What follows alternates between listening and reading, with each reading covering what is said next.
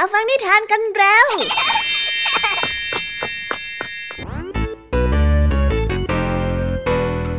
สวีดัสสวัสดีน้องๆชาวรายการคิสอาวทุกๆคนนะคะ วันนี้พี่แยมมี่กับผองเพื่อน ก็ได้เตรียมนิทานสนุกๆมาเล่าให้กับน้องๆได้ฟัง เพื่อเปิดจินตนาการ แล้วก็ตะลุยไปกับโลกแห่งนิทานนั่นเอง น้องๆอยากจะรู้กันแล้วหรือยังคะ ว่าวันนี้พี่แยมมี่และผองเพื่อนได้เตรียมนิทานเรื่องอะไรมาฝากน้องๆกันบ้างเอาละค่ะ เราไปเริ่มต้นกันที่นิทานของคุณครูไหว ซึ่งในวันนี้เสนอนิทานเรื่องเจ็ดชายเพี้ยนมาฝากกัน ส่วนเรื่องราวของนิทานเรื่องนี้จะเป็นอย่างไร น้องๆ ต้องไปรอติดตามรับฟังกันในช่วงคุณครูไหวใจดีของพวกเรากันได้เลยนะคะ พี่แยมมี่ในวันนี้ขอบอกเลยค่ะว่าไม่ยอมน้อยหน้าคุณครูไหวเพราะว่าวันนี้พี่แยมมี่ได้เตรียมนิทานทั้งสามเรื่องสามรสมาฝากน้องๆ กันอย่างจุใจกันไปเลย และนิทานเรื่องแรกที่พี่แยมมี่ได้จัดเตรียมมาฝากน้องๆ มีชื่อเรื่องว่า การร่ำเรียนของหลุย ต่อกันในนิทานเรื่องที่สองที่มีชื่อเรื่องว่า ลิงเมืองกรุงกับลิงชนบท และในนิทานเรื่องที่สามมีชื่อเรื่องว่า ต้นไม้ที่เป็นที่พึ่ง ส่วนนิทานทั้งสามเรื่องสามรสนี้จะสนุกสนานสู้คุณครูไหวเหมือนกับที่พี่ยามีบอกได้หรือเปล่านั้น น้องๆต้องไปรอติดตามรับฟังกันในช่วงพี่ยามีเล่าให้ฟังกันนะคะ นิทานสุภาษิตในวันนี้ วันนี้เจ้าจ้อยไปบ้านของลุงทองดี และได้เกิดเหตุไฟดับขึ้น ลุงทองดีจึงได้ยกสำนวนว่าไม่มีปีไม่มีขลุ่ยขึ้นมาบน และนั่นทำให้ทั้งสองลุงหลานต้องพยายามหาวิธีแก้ไขในสิ่งที่เกิดขึ้น แต่ว่าเอ๊สำนวนคำว่าไม่มีปีไม่มีขลุ่ยที่ว่านี้จะมีความหมายว่าอย่างไรกันนะ ถ้าน้องๆ อยากจะรู้กันแล้ว ต้องไปรอติดตามรับฟังพร้อมๆ กันในช่วงนิทานสุภาษิตจากเจ้าจ้อย และกันลุงทองดีของพวกเรากันได้เลยนะคะ และในวันนี้นะคะ พี่เด็กดีได้เตรียมนิทานเรื่อง ยายชราผู้โลภมากมาฝากกันค่ะ ส่วนเรื่องราวของนิทานเรื่องนี้จะเป็นอย่างไร จะสนุกสนานมากแค่ไหน น้องๆ ห้ามพลาดเด็ดขาดเลยนะคะ ในช่วงท้ายรายการกับพี่เด็กดีของเราค่ะ โอ้โห เป็นยังไงกันบ้างล่ะคะ แค่ได้ยินแค่ชื่อเรื่องนิทานก็น่าสนุกแล้วใช่ไหมล่ะคะเด็กๆ พี่ยามีก็ตื่นเต้นอยากจะฟังนิทานที่น้องๆ รอฟังอยู่ไม่ไหวแล้วล่ะค่ะ งั้นเอาเป็นว่าเราไปฟังนิทานทั้งหมดเลยดีกว่าไหมคะ งั้นถ้าน้องๆ พร้อมกันแล้ว เราไปพร้อมกันเลยดีกว่านะคะ 3 2 1 ไปกันเลย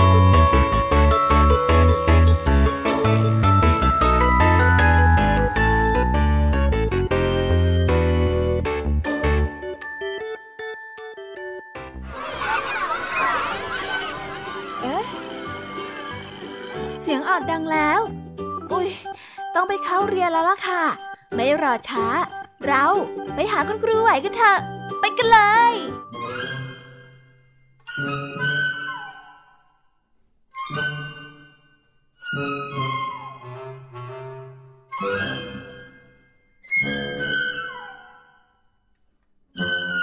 วัส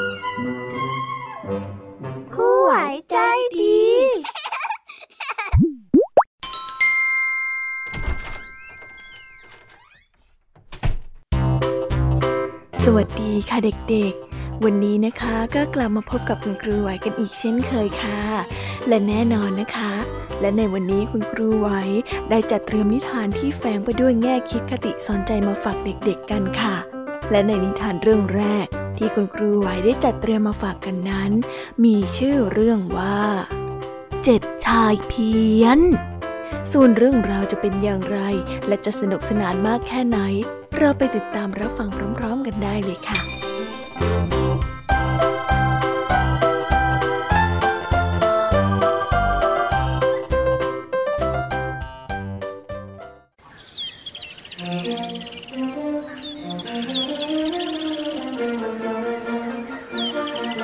ยังมีชายตาบอดอยู่เจ็ดคน ได้เป็นมิตรสหายกันดำรงชีวิตอยู่ด้วยการขอทานตั้งแต่กาลนานแล้ว ในวันหนึ่งมีชายคนหนึ่งได้ขี่ช้างผ่านมา ที่ชายตาบอดเจ็ดคนนั่งขอทานอยู่ จึงได้ขอร้องให้หลีกทางให้ช้างเดินหน่อย ชายตาบอดทั้งเจ็ดไม่เคยได้เห็นช้าง เมื่อรู้ว่ามีช้างผ่านมา ก็ได้บังเกิดความดีใจ ได้ขอร้องให้เจ้าของช้าง หยุดอยู่สักครู่หนึ่งขอให้พวกตนได้จับต้องดูสักหน่อยเถอะ ว่ารูปร่างลักษณะของช้างนั้นเป็นอย่างไร เจ้าของช้างไม่ขัดข้อง ยอมให้ชายตาบอดพิสูจน์ความจริงเกี่ยวกับรูปร่างลักษณะของช้าง จึงบอกให้เขาเข้ามาจับทีละคนชายคนที่หนึ่งได้เดินเข้าไปจับที่งาช้าง คลำไปคลำมา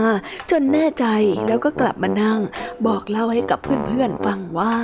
เออ เอ้ยพวกแกเอ้ยช้างมันไม่ได้ใหญ่โตอะไรเลยเนี่ย รูปร่างลักษณะมันก็คล้ายๆ กับหน้าแข้งของเรานี่เอง พวกนายนะ ไม่ต้องไปจับมันก็ได้ เสียเวลาเปล่า เชื่อฉันเถอะ ชายตาบอดคนที่สองไม่เชื่อคำพูดของเพื่อน ของอะไรจะรู้ได้ต้องคลำดูก่อน จึงได้ลุกขึ้นไปพิสูจน์บ้าง แต่ไปจับเอาที่หางของช้าง จึงได้กลับมาบอกเพื่อนว่า เอ้ยช้างเนี่ยมันไม่ได้เหมือนหน้าแข้งของเราหรอกพักพวก มันเหมือนกับไม้กวาดต่างหากเล่าชายคนที่สามนั้นรู้สึกสงสัยว่าทำไมเพื่อนทั้งสองจึงไม่เหมือนกัน จึงได้ลุกขึ้นไปพิสูจน์บ้าง เดินเข้าไปจับที่งวงของช้าง คลำไปคลำมาอยู่ห้าถึงหกหน ก็ได้กลับไปบอกเพื่อนว่า ที่จริงแล้วช้างนั้นเหมือนปลิงตัวใหญ่ขนาดเท่าเท่าขาเรามากกว่านะชายตาบอดคนที่สี่ได้ลุกขึ้นไปพิสูจน์และก็คลำบ้าง ก็ได้ไปจับที่หูของช้าง จับไปจับมา แล้วก็ได้กลับมาบอกเพื่อนอีกว่า ช้างนะ่ะมันเหมือนกับกระด้งฝัดข้าวของชาวนานั่นแหละ ไม่ได้เหมือนกับอะไรอย่างอื่นเลย เชื่อข้าเถอะชายตาบอดคนที่ห้าได้ลุกขึ้นไปจับที่เท้าของช้าง แล้วก็กลับมาบอกเพื่อนว่า ช้างมีรูปร่างกลมๆอย่างกับต้นมะพร้าวตามบ้านเรานั่นแหละ เชื่อข้าสิายตาบอดคนที่หกยิ่งฟังเพื่อนๆก็ยิ่งแปลกใจ เพราะแต่ละคนนั้นต่างเล่าไม่เหมือนกันเลย จึงได้กระโดดพุงเข้าไปจับบ้าง แต่ก็ไปจับเอาที่ปากล่างของช้าง เดินยิ้มย่องแล้วก็มาบอกเพื่อนว่า รูปร่างของช้างไม่ได้เป็นอย่างที่พวกนายว่าสักหน่อย ช้างน่ะมันก็เหมือนกับปลีกล้วยต่างหากเล่า ชายตาบอดคนที่เจ็ดฟังเพื่อนเล่าแล้วก็งงงยิ่งฟังก็ยิ่งไม่รู้ว่า ลักษณะที่แท้จริงของช้างนั้นเป็นอย่างไรกันแน่ จึงต้องมาพิสูจน์ให้รู้ด้วยตัวเอง จึงได้เดินไปคลำที่ลำตัวของช้าง ซึ่งมีลักษณะเป็นแผ่น หรือฝาเรือน จึงได้กลับมาบอกเพื่อนอีกว่า เอ้ยกี่พวกนายว่ามาน่ะผิดทั้งหมดเลย ความจริงเนี่ยตัวช้างมันก็มีลักษณะคล้ายๆ กับฝาเรือน เหมือนกับผนังบ้านของเรานี่แหละ ความเห็นของเราเนี่ยถูกต้องที่สุดแล้ว พวกนายน่ะ มั่วกันทั้งนั้นจากนั้นทั้งเจ็ดคนก็ได้โตเถียงกันไปต่างๆ นานา ชายเจ้าของช้างได้เห็นพฤติกรรมแล้ว ก็ได้นึกถึงในความโง่เขลาของคนเหล่านั้น แล้วก็ได้ขี่ช้างผ่านไปที่อื่น ช่วงเวลาไล่เลี่ยกันนั้น ได้มีพระพิสุรูปหนึ่งได้เดินผ่านมา ได้เห็นชายตาบอดทั้งเจ็ดคนโตเถียงกันเรื่องช้างท่านจึงได้ตัดสินใจให้ว่านี่คุณโยมทั้งหลาย ที่พวกโยมพูดมานั้นน่ะผิดหมดทุกคนเลย ความจริงน่ะ ช้างนั้นตัวใหญ่โตมาก แต่พวกโยมตาบอดมองไม่เห็น ก็เลยไปจับเอาเข้าที่ใดที่หนึ่งของช้าง แล้วก็บอกว่าช้างน่ะเป็นอย่างนั้นอย่างนี้ ทั้งๆทที่จริงแล้ว พวกโยมน่ะจับแค่อวัยวะบางส่วนเท่านั้นเองไม่ใช่ช้างทั้งตัว ถ้าอยากจะรู้ว่าช้างมีลักษณะอย่างไรเนี่ยนะ ก็ต้องคลำช้างให้หมดทั้งตัว จับให้หมดทุกส่วน มองให้เห็นทั้งหมด ถ้าหากว่าไม่ใช่แบบนั้นแล้ว ถึงจะโต้เถียงกันไปก็ไม่มีที่สิ้นสุด เหมือนกับคนที่รู้อะไรแค่ด้านเดียว แล้วเข้าใจว่าสิ่งนั้นมันเป็นอย่างนั้นเฮ้ยอาตมาละสงสารพวกโยมจริงๆ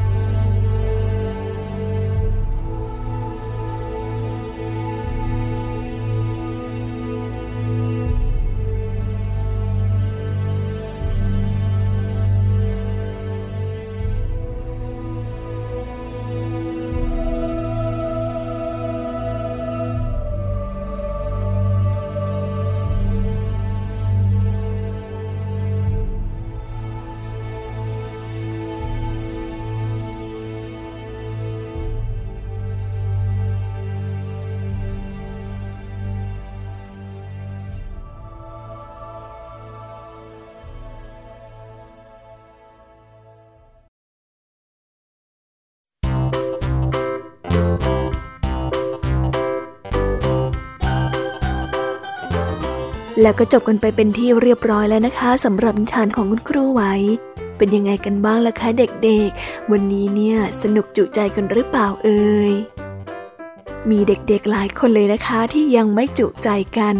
งั้นเราไปต่อกันในนิทานช่วงต่อไปกันเลยดีกว่าไหมคะเอาละค่ะ งั้นเราไปต่อกันในนิทานช่วงต่อไปกับช่วงพี่ยามีเล่าให้ฟังกันเลยนะคะ แต่สำหรับตอนนี้เนี่ย เวลาของคุณครูไหวก็ได้หมดลงไปแล้ว งั้นครูไหวต้องขอตัวลากันไปก่อนแล้วนะคะ สวัสดีค่ะ บ๊ายบาย แล้วพบกันใหม่นะคะเด็กๆ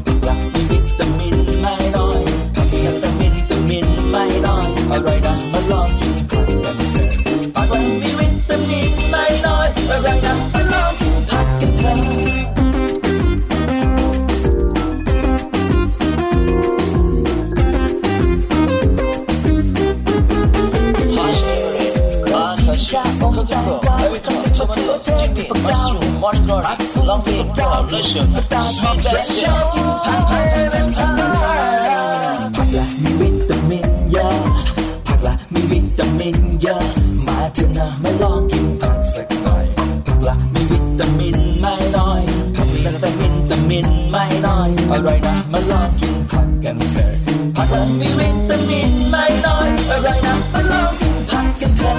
ผักละมีวิตามินเยอะ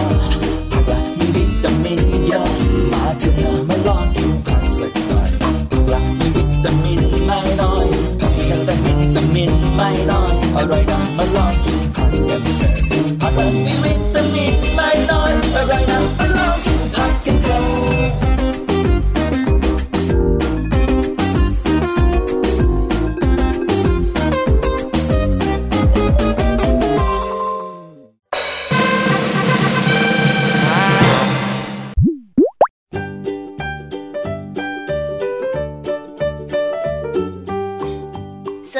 สวัสดีค่ะ น้องๆที่น่ารักทุกๆคนของพี่ยามีนะคะ ก็เปิดรายการมาพร้อมกับเสียงอันสดใสของพี่ยามีกันอีกแล้ว และวันนี้ค่ะนิทานเรื่องแรกที่พี่ยามีได้จัดเตรียมมาฝากน้องๆนนั้น มีชื่อเรื่องว่า การร่ำเรียนของหลุย ส่วนเรื่องราวจะเป็นอย่างไรจะสนุกสนานมากแค่ไหน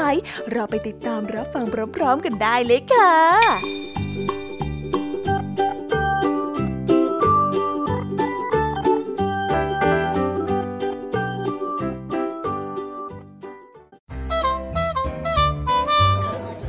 บ้านเล็กๆ แห่งหนึ่ง มีชายคนหนึ่งเป็นคนที่โง่เขลาไม่สามารถทำอะไรได้ด้วยตัวเอง ส่วนหนึ่งก็มาจากความคิดที่ว่าตนเองนั้นเป็นคนที่โง่เขลาไม่เฉลียวฉลาด ไม่กล้าที่จะทำอะไรด้วยตัวเอง เขามีชื่อว่า หลุย หลุยคนนี้นั้นเป็นคนที่เผาถ่าน ทุกวันเขาจะเข้าไปตัดไม้เพื่อนำมาเผาถ่าน และนำไปขายที่ร้านค้าขายถ่านในหมู่บ้าน เงินที่ได้รับมาก็แค่พอกินไปวันๆไม่เหลือใช้ หรือว่าเหลือให้เขานั้นสามารถเอาไปซื้อของได้เลยกระทั่งเสื้อผ้าที่เขาใส่ ยังได้มาจากเจ้าของร้านขายถ่านที่หลุยนั้นเอาถ่านไปขายเพราะเขาเกิดความสงสาร อยู่มาวันหนึ่งเพื่อนสมัยเด็กที่ไปศึกษาเล่าเรียนได้กลับมาที่หมู่บ้าน ลุยดีใจมากที่เพื่อนคนนี้มาหาตน เนื่องจากเพื่อนคนอื่นๆ นั้นไม่มีใครคบกับหลุยเลยสักคน เพราะว่าความจนและความโง่เขลาของเขา พวกเขาทั้งสองได้พูดคุยกันในบ้านหลังเล็ก ๆ ที่เก่าซ้ำซ้อของหลุยด้วยความสนุกสนาน หลุยได้ถามไถ่เพื่อนด้วยน้ำเสียงกระตือรือร้นว่า เฮ้ hey, เพื่อน เจ้าไปเรียนมาเป็นอย่างไรบ้างเล่า เล่าให้ข้าฟังหน่อยได้ไหม ข้าได้เห็นอะไรมาตั้งเยอะแยะ เจ้าล่ะ ไม่คิดจะร่ำเรียนบ้างหรอ โอ้ยข้าเนี่ยมันโง่จะตาย เรียนไปก็ไม่รู้เรื่องหรอกนะอย่าเสียเวลาเลย เมื่อได้ยินแบบนั้นเพื่อนของหลุยก็ไม่ได้ทักท้วงอะไรอีก กลับชวนหลุยออกไปกินข้าวที่ร้านอาหาร และได้บอกกับหลุยว่า มื้อนี้เขาขอเป็นเจ้ามือเลี้ยงข้าวเอง เมื่อไปถึงร้านอาหาร ทั้งสองก็ได้สั่งอาหารมากินจนอิ่มเอม พอกินเสร็จแล้วเพื่อนของหลุยก็ได้ถามขึ้นมาว่า หลุยเจ้ายังหิวอยู่อีกไหม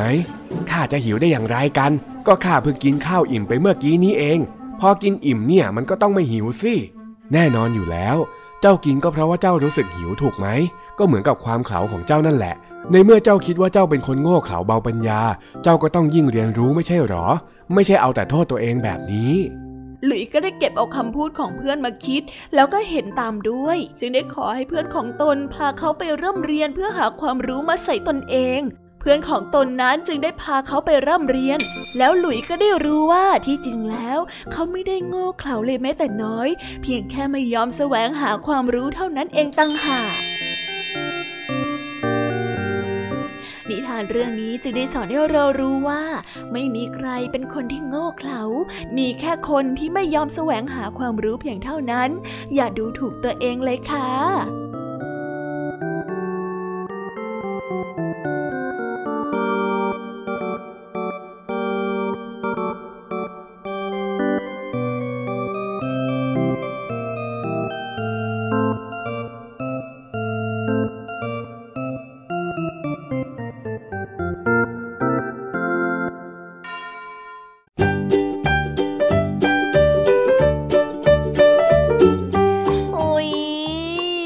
บนิทานเรื่องแรกของพี่ยามีกันลงไปแล้วว่าเผิ่แป๊บแป๊บเดียวเอง แต่พี่ยามีรู้นะคะว่าน้องๆออย่างไม่จุใจกันอย่างแน่นอน พี่ยามีก็เลยเตรียมนิทานแนวเรื่องที่สองมาฝากเด็กๆกันค่ะ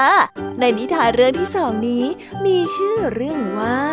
ลิงเมืองกรุงกับลิงชนบท ส่วนเรื่องราวจะเป็นอย่างไร และจะสนุกสนานมากแค่ไหน เราไปรับฟังพร้อม ๆ กันได้เลยค่ะ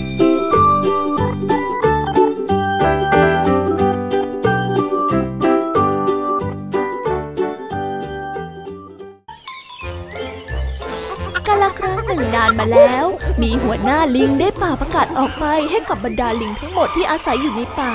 ในเมือง หรือว่าแม้กระทั่ง ที่ถูกนำไปเลี้ยงตามบ้าน เพื่อให้มาพบปะสังสรรค์กันที่งานเลี้ยง ตามวันเวลาที่ได้กำหนดเอาไว้ แล้ววันนั้นหมายก็ได้มาถึง เหล่าฝูงลิงทั้งหลายต่างทยอยกันมาที่งานเลี้ยงอย่างคลึกครื้น การสนทนาพูดคุยของเหล่าฝูงลิงนั้นได้เริ่มต้นขึ้น จากการทักทายกัน เป็นการถามสารทุกสุขดิบของกันและกัน ในขณะที่งานเลี้ยงกำลังเริ่มต้นขึ้น ลิงตัวหนึ่งซึ่งมาจากชนบทท่าทางงกงกเงินเงินไม่กล้าเข้าไปตักอาหารกิน มันก็ได้เดินไปยืนข้างๆกับลิงตัวหนึ่งซึ่งได้แต่งตัวดูดีและมีความหรูหรา แล้วก็ได้ชะเง้อมองว่าลิงตัวนั้นมีวิธีการตักอาหารแบบไหน แล้วเขาจะเริ่มต้นกินอะไรก่อน มันได้ยืนมองใครต่อใครอยู่นาน ก่อนที่จะตัดสินใจเดินไปตักอาหารกินเองบ้าง เจ้าลิงที่มาจากชนบท เริ่มต้นการตักอาหารด้วยการเรียนแบบลิงที่มาจากกรุงเทพ เขาทำอะไรมันก็ทำตามทุกอย่าง เขากินอะไรมันก็ตามกินทุกอย่าง เพราะว่ากลัวว่าเหล่าบรรดาฝูงลิงที่มาร่วมงานจะรู้ว่ามันนั้นมาจากบ้านนอก ขณะที่ลิงที่มาจากชนบทกำลังเกรงกับการกินอาหารอยู่นั้น ลิงที่มาจากเมืองกรุงก็ได้พากันทักทายด้วยท่าทางที่ยิ้มแย้ม ไง สวัสดีเพื่อน เป็นยังไงบ้าง อาหารอร่อยไหมอะ จิ๊กจิ๊กเออ อร่อยดี แบบเนี้ยที่บ้านข้าไม่มีกินหรอก ลิงชนบทได้ตอบลิงเมืองกรุงไปแบบลืมตัวอ้าวไม่มีกินหรอกเหรอ แล้วที่บ้านเจ้ากินอะไรกันล่ะ ลิงเมืองกรุงได้ถามต่อ อ๋อ ที่บ้านข้ากินกล้วยสุกกันนะแล้วก็ผลไม้ต่างๆ ก็กินได้ด้วยนะ แต่หลักๆ เนี่ยก็จะมีกล้วยนะ ชอบกันมากๆเลยล่ะพ่อแม่พี่น้องของฉันก็ชอบกิน ลิงเมืองกรุงได้ยินลิงชนบทต่อมาเช่นนั้น ก็ได้นึกรู้ทันทีเลยว่า ลิงตัวนี้ต้องมาจากชนบทแน่ๆ เลยได้แกล้งถามต่อไปอีกว่า เจ้านะคงจะชอบอาหารแบบนี้สินะ เห็นเจ้ากินใหญ่เลยเทียว เออ ชอบก็ชอบอยู่หรอก แต่แต่ข้าว่ามันกินลำบากไปนิดนึงแล้วก็เรื่องมากด้วย ไหนจะต้องตักใส่จานไหนจะต้องใช้มีดไหนจะต้องใช้ช้อน ข้าไม่ค่อยถนัดเท่าไหร่ เฮ้ย มันจะเรื่องมากยังไงกันเล่า เอ้า ก็อาหารที่บ้านของข้านะมันไม่ต้องมีพิธีรีตองอะไรมากมายเหมือนที่นี่นี่ แค่หยิบกล้วยแล้วก็มาปอกเปลือกเข้าปากก็กินได้แล้ว อร่อยด้วย แต่อาหารที่พวกท่านกินนี่สิ ต้องตักใส่จาน ต้องหยิบอันนั้นมาใส่อันนี้ หยิบอันนี้ไปใส่อันนั้นเออดูวุ่นวายไปหมดอะเอ้ย แต่ข้าก็เห็นเจ้าชอบกินนี่นะ ข้าก็แค่พยายามกินให้เหมือนกับเขานะ่ะ กลัวว่าจะเฉยเอา แล้วก็กลัวว่าคนอื่นเขาจะว่าเอาด้วย ลิงเมืองกรุงได้เห็นลิงชนบทตอบเช่นนั้น ก็อดหัวเราะไม่ได้ในความที่ซื่อของมัน มันจึงได้บอกกับเขาไปว่า เจ้าน่ะเป็นตัวของเจ้าน่ะดีแล้ว ไม่ต้องมาเกรงให้อึดอัดลำบากใจหรอก การที่ทำตามคนอื่นน่ะ ก็ใช่ว่ามันจะดีเสมอไปนะ เป็นตัวของเจ้าน่ะดีที่สุดแล้ว เออได้เหรอ เป็นเป็นตัวของข้าได้จริง ๆ เหรอ เฮ้ย จริงสิ เฮ้ย ตามสบายเลย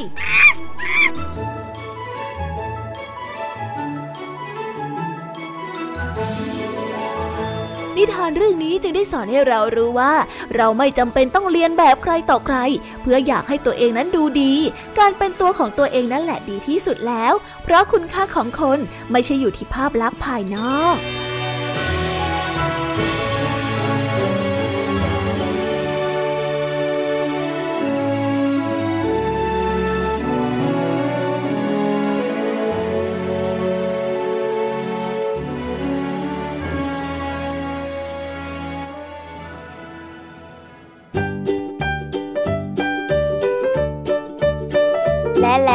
ันไปแล้วนะสำหรับนิทานในเรื่องที่สองของพี่ยามีเป็นไงกันบ้างคะน้องๆ สนุกจุใจกันแล้วหรือยังเอ่ยฮะอะไรนะคะ ยังไม่จุใจกันหรอ ไม่เป็นไรค่ะน้องๆ พี่ยามีเนี่ยได้เตรียมนิทานในเรื่องที่สามมารอน้องๆอยู่แล้วงั้นเราไปติดตามรับฟังกันในนิทานเรื่องที่สามกันต่อเลยดีไหมคะ ในนิทานเรื่องที่สามที่พี่ยามีได้จัดเตรียมมาฝากเด็กๆกันนั้นมีชื่อเรื่องว่า ต้นไม้ที่เป็นที่พึ่ง ส่วนเรื่องราวจะเป็นอย่างไรจะสนุกสนานมากแค่ไหน เราไปรับฟังกันในนิทานเรื่องนี้พร้อมๆกันเลยค่ะ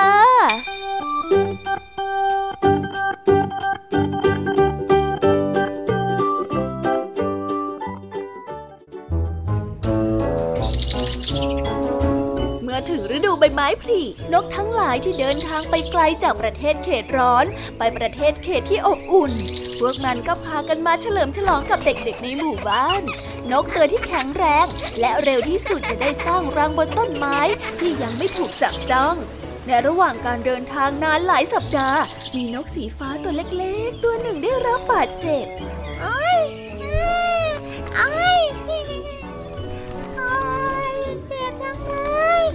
นกน้อยสีฟ้าได้ร้อง แต่นกตัวอื่นนั้นไม่ได้ยิน จึงได้พากันบินต่อไป ยกเว้นนกตัวหนึ่งที่เป็นเพื่อนสนิทของมัน นกสีฟ้าบินต่อไปไม่ไหวแล้ว และตกลงมากระแทกพื้นอย่างแรง เพื่อนของมันได้ล่อนลงไปใกล้ ๆ และถามว่าไอ้เกิดอะไรขึ้นเหรอนกน้อยสีฟ้าได้คลวนคลางด้วยความเจ็บปวด คือฉันถูกเบี่ยงแล้วฉันก็ตกลงมาปีกฉันเจ็บมากเลย ฉันบินต่อไปไม่ไหวแล้ว ฉันเจ็บจริงๆอะแย่จริง เราต้องเดินทางอีกไกลเลย อาจจะใช้เวลาทั้งคืนกว่าจะถึงหมู่บ้านที่ใกล้ที่สุดอะ เพื่อนของมันได้บอกฉันบินต่อไปไม่ไหวแล้ว ฉันไม่ไหวจริงๆฉันเจ็บอะน้องน้อยสีฟ้าได้พูดพางกับร้องไห้ เอออย่าอย่าร้องไปเลย เข้มแข็งหน่อยสิโอ้ไม่เป็นไรหรอกนะ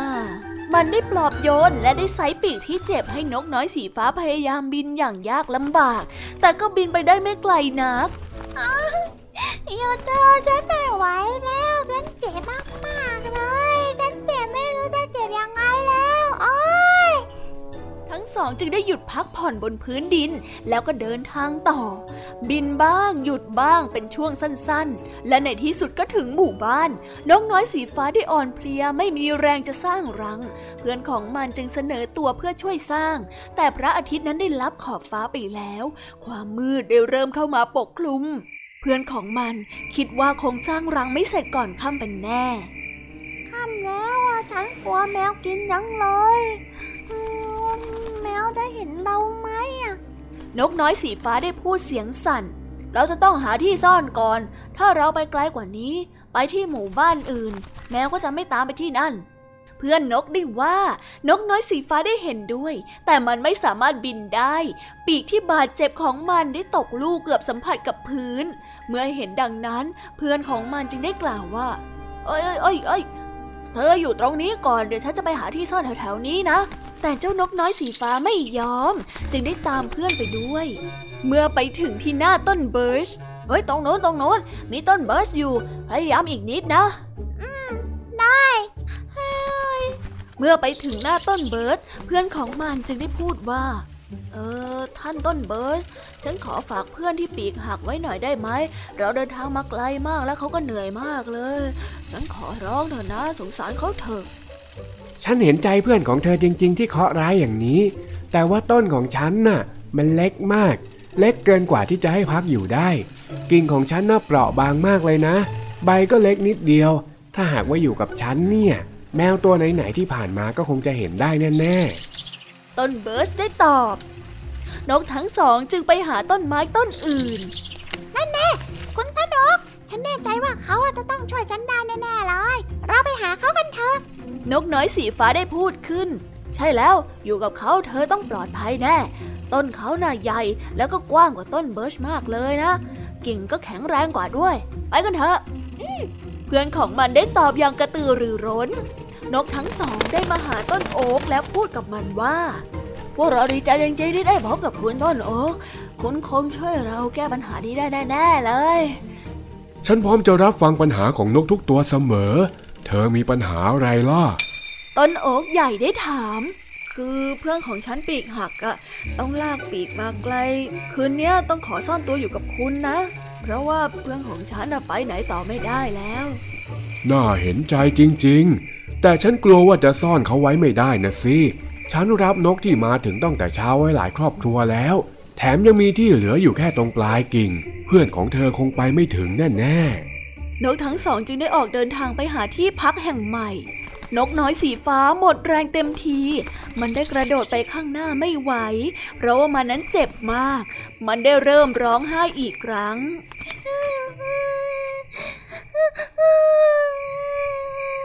เพื่อนของมันได้กล่าวว่า เอ้ยอย่าร้องไห้สิอย่าเพิ่งสิ้นหวัง ฉันไม่อยากเห็นเธอเป็นแบบนี้นกน้อยสีฟ้าปีกหักข้างหนึ่งจึงได้ฝืนใจเดินกระโผกกระเพกต่อไป ดูดูต้นสนนั้นสิ คืนนี้เราอาจจะได้พักที่นั่นก็ได้ เพื่อนของมันได้พูด และได้พากันไปใกล้ต้นสน ต้นสนน้อย ฉันกำลังหาที่พักให้เพื่อนที่ปีกหักของฉัน พวกเราขอพักอยู่กับเธอในคืนนี้เถอะนะ เพื่อนของนกน้อยสีฟ้าได้อ้อนวอน ถ้าเธอไม่กลัวใบของฉันตำจะอยู่นานเท่าไหร่ก็ได้นะ ต้นสนตอบทั้งสองขอบใจต้นสน แล้วได้เข้าไปพักในโพรงของลำต้นอันอบอุ่นและปลอดภัย ต้นสนน้อยดีใจที่ได้นกทั้งสองนั้นมาอยู่ด้วย ถ้าพวกเธออยู่กับฉันไปจนถึงฤดูหนาวเนี่ย ฉันจะแนะนำให้เธอรู้จักเพื่อนนกตัวโตของฉัน พวกเขาน่ะคงจะช่วยเธอสร้างรังที่ใหญ่และสวยงามแน่ ๆ เลยสองสหายรีบตอบตกลงอย่างดีใจ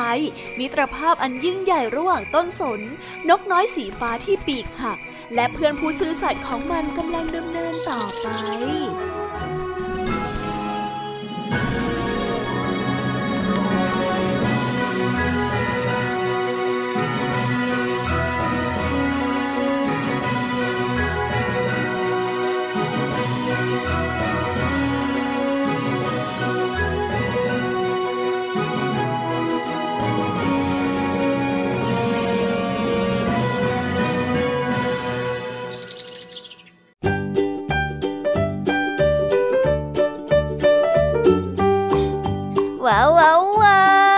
ก็จบกันไปเป็นที่เรียบร้อยแล้วนะคะสำหรับนิทานทั้งสามเรื่องสามรสของพี่ยามีเป็นไงกันบ้างคะเด็กๆ ได้ข้อคิดหรือว่าคติสอนใจอะไรกันไปบ้าง อย่าลืมนำไปเล่าให้กับเพื่อนๆที่โรงเรียนได้รับฟังกันด้วยนะคะ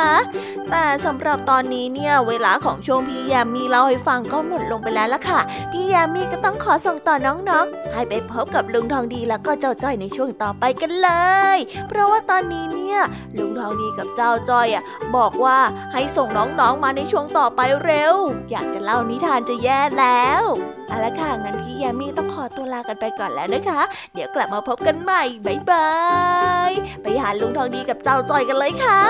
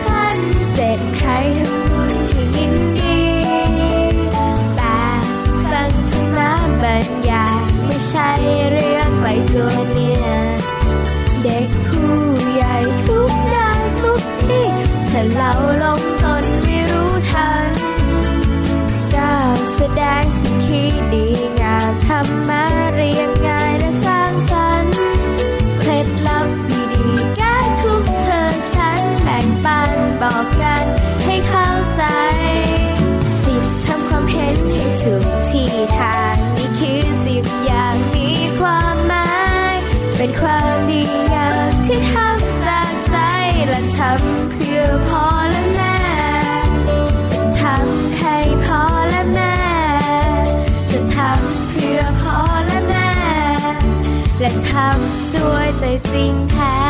This is Thai PBS Podcast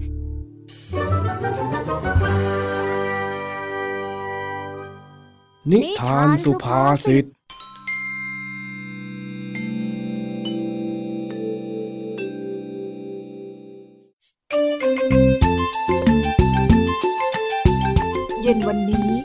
จ้าจ้อยมาดูโทรทัศน์ที่บ้านของลุงทองดี ซึ่งเวลาเดียวกันนั่นเอง ก็เป็นเวลาที่ลุงทองดีกำลังทำกับข้าวอยู่ แต่จู่ๆเกิดไฟดับ ก็เลยเป็นเหตุให้ทั้งลุงทองดีและเจ้าจ้อย ไม่รู้ว่าจะทำอย่างไร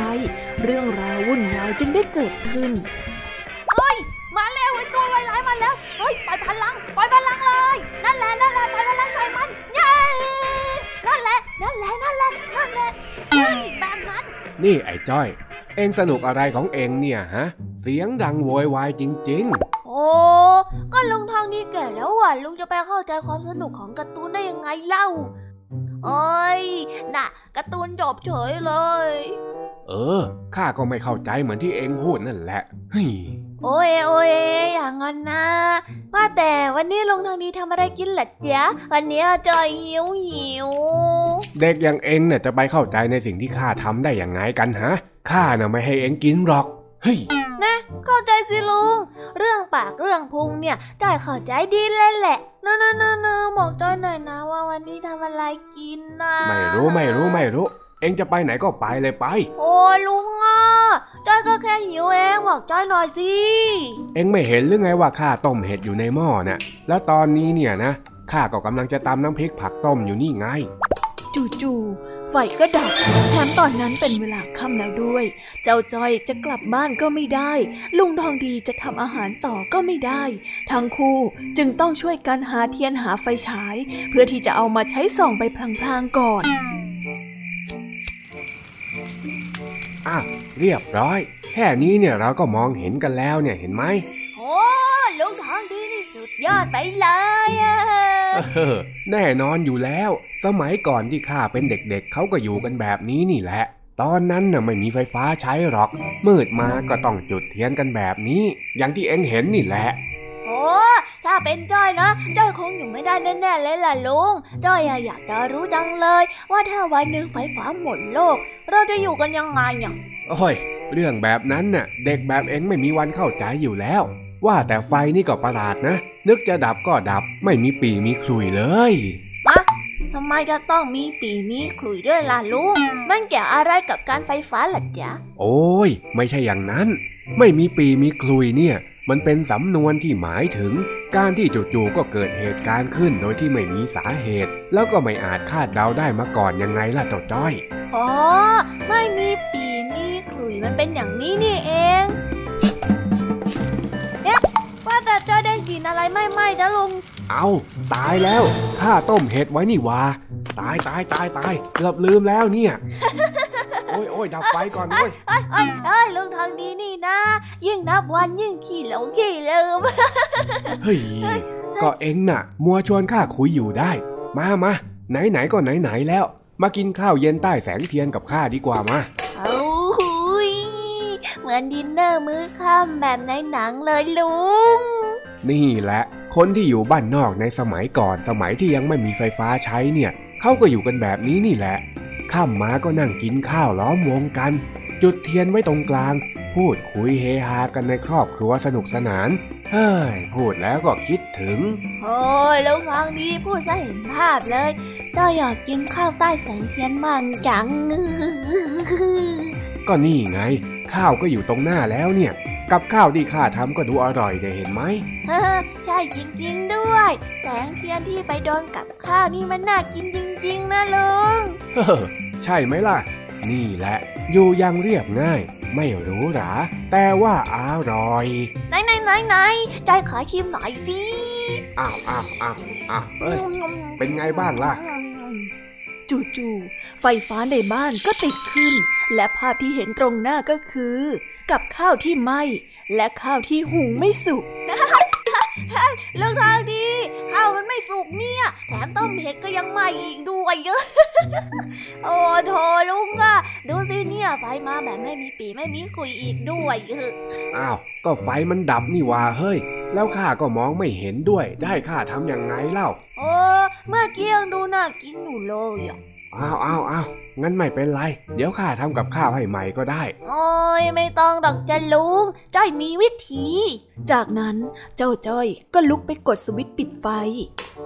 เท่านี้ก็เรียบร้อย มามาเรามากินกันต่อได้แล้วจ้ะลุง น่ากินเหมือนเดิมเลย เออเออเออมา กินก็กิน แค่หน้าตามันดูไม่ดีเนี่ย ไม่ได้หมายความว่ามันไม่อร่อยสักหน่อยนี่นะ เรื่องนั้นจ้อยก็ไม่แน่ใจหรอกนะจ๊ะไอ้จ้อย เอ็งพูดแบบนี้เนี่ยเอ็งไม่ต้องกินแล้ว โอ้โอ้โอ้โอ้กินสิจ้ะลุงจ้อยอะอยากกินอยากกินข้าวฝีมือของลุงทองดี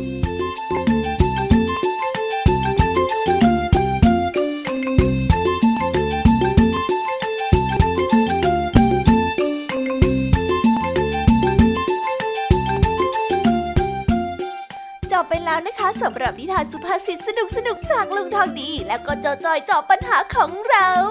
แต่เดี๋ยวก่อนนะคะน้องๆอย่าเพิ่งรีไปไหนนะคะ เรายังมีนิทานแสนสนุกจากน้องเด็กดีมารอน้องๆอยู่แล้ว ถ้าน้องๆพร้อมกันแล้ว เราไปฟังนิทานจากพี่เด็กดีกันเลยค่ะ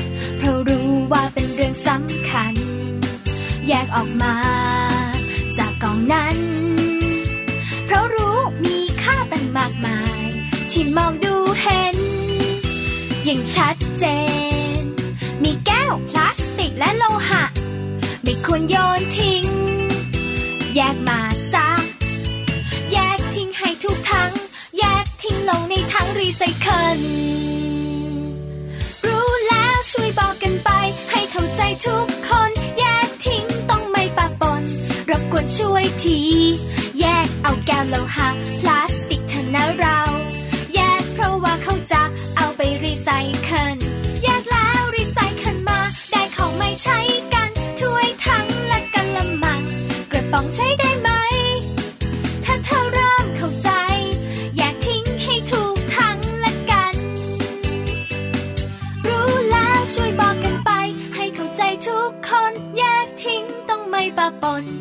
กวนช่วยที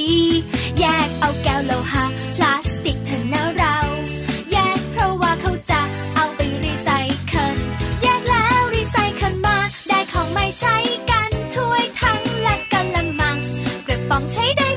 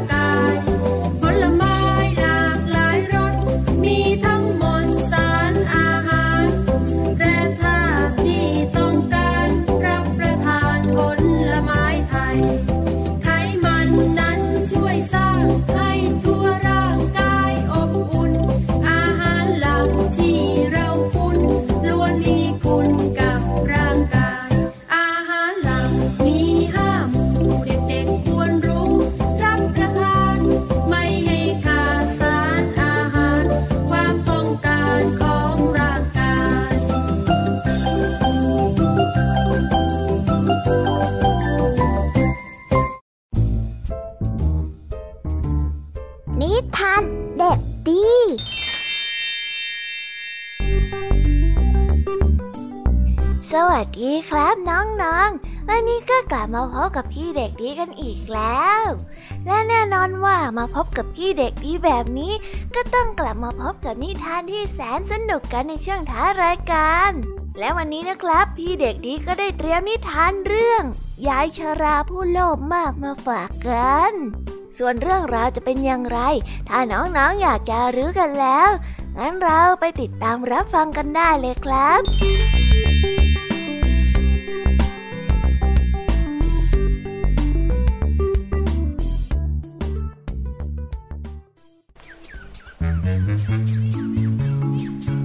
ณเทือกเขาสูงซับซ้อน มีนางยักษ์มากิมีปกครองดูแล นางฉลาดและร่ำรวยมาก แต่เมื่อใดที่ใครทำให้นางโกรธ ก็จะได้รับการลงโทษอย่างสาสม ในหุบเขาแห่งนี้มีหญิงชาราคนหนึ่งได้อาศัยอยู่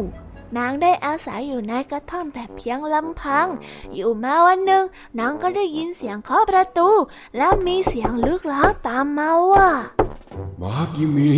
ข้ามีงานให้เจ้าทำจงปั่นเส้นได้ดิบ โดยห้ามใช้น้ำลายชุบเส้นได้ เมื่อทำเสร็จแล้วก็ให้นำไปวางไว้ที่ลานหญ้ากลางป่า แล้ววันต่อมาเจ้าก็จงไปที่เดิม แล้วข้าจะให้ข้าจ้างเจ้าอย่างงดงาม หญิงชาราจึงได้เริ่มปั่นได้ โดยใช้แต่น้ำสะอาดชุบเส้นได้ และทำให้เส้นได้นั้นเหนียว และเงางามเป็นที่พอใจของมากิมมีหญิงชาราได้รับค่าจ้างเป็นเหรียญเงิน เต็มห่อผ้าห่อใหญ่จำนวนเงินนั้นมากเกินกว่าที่นางนั้นจะใช้ไปตลอดชีวิต แต่ด้วยความละโมบหญิงชาราจึงได้ปั่นได้อีก นางคิดแต่จะปั่นให้เสร็จเร็วๆ จึงได้เผยใช้น้ำลายชุบเส้นได้ แล้วนำไปมอบให้กับมากิมีวันต่อมา เมื่อหญิงชาราได้ค่าจ้างแล้ว ก็ได้เกิดหลงทางไปในป่าจนมืด ร่างกายอ่อนล้าและหมดแรงหญิงชาราจึงได้หยุดพัก หวังว่าจะนับเงินให้เป็นกำลังใจพ่อหายเหนื่อย แต่ปรากฏว่าค่าจ้างที่ได้มานั้นกลับมีแต่ก้อนหิน ยิ่งชาราเป็นลมล้มพับอยู่ตรงนั้น และในที่สุดนางก็ได้อดตายและอยู่กลางป่าอย่างน่าเวทนา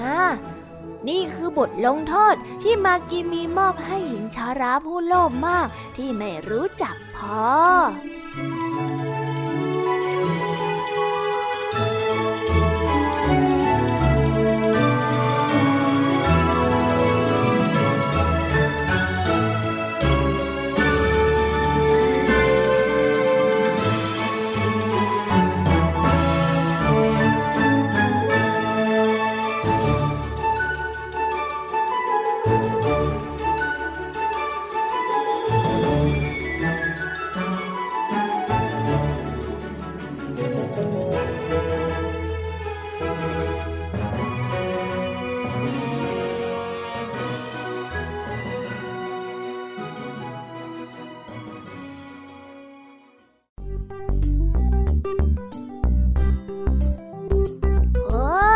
ก็จบกันไปเป็นที่เรียบร้อยแล้วนะครับสำหรับนิทานของพี่เด็กดีในวันนี้ เป็นยังไงกันบ้างล่ะครับน้องๆ สนุกกันหรือเปล่าเอ่ยถ้าน้องๆสนุกกันแบบนี้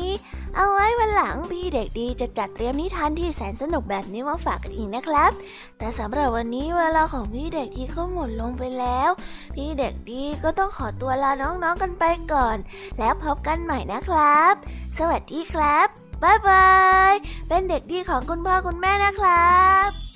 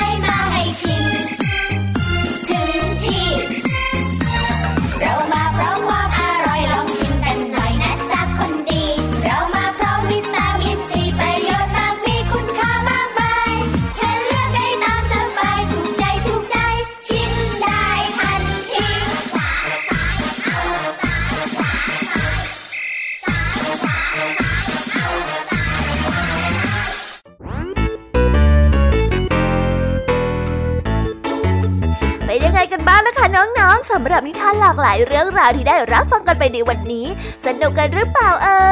ยหลากหลายเรื่องราวที่ได้นำมาเนี่ย บางเรื่องก็ให้ข้อคิดสะกิดใจ บางเรื่องก็ให้ความสนุกสนานเพลิดเพลิน แล้วแต่ว่าน้องๆเนี่ยจะเห็นความสนุกสนานในแง่มุมไหนกันบ้าง ส่วนพี่ยามีแล้วก็พ่อง อนเนี่ยก็มีหน้าที่ในการนำนิทานมาส่งตรงถึงน้องๆแค่นั้นเองล่ะค่ะ แล้ววันนี้นะคะ เราก็ฟังนิทานกันมาจนถึงเวลาที่กำลังจะหมดลงอีกแล้วอะหอย ยามีต้องคิดถึงน้องๆอีกแน่เลย แต่ไม่ต้องห่วงนะคะน้องๆ พี่ยามีเนี่ยขอสัญญาเลยว่า จะกลับมาพบกันใหม่พร้อมกับนิทานที่แสนสนุกแบบนี้กันอีกแน่นอนค่ะน้องๆ อย่าลืมนำข้อคิดดีๆ ที่ได้จากการรับฟังนิทานที่แสนสนุกของคุณครูไหว พี่ยามีลุงทองดีแล้วก็จ้าจ้อย และก็นิทานจากพี่เด็กดีในวันนี้ไปใช้กันด้วยนะคะเด็กๆ เอาไว้พบกันใหม่ในวันพรุ่งนี้นะสำหรับวันนี้พี่ยามีต้องขอตัวลากันไปก่อนแล้วล่ะค่ะค่ะ สวัสดีค่ะ บ๊ายบายนะคะน้องๆ และพบกันใหม่ค่ะ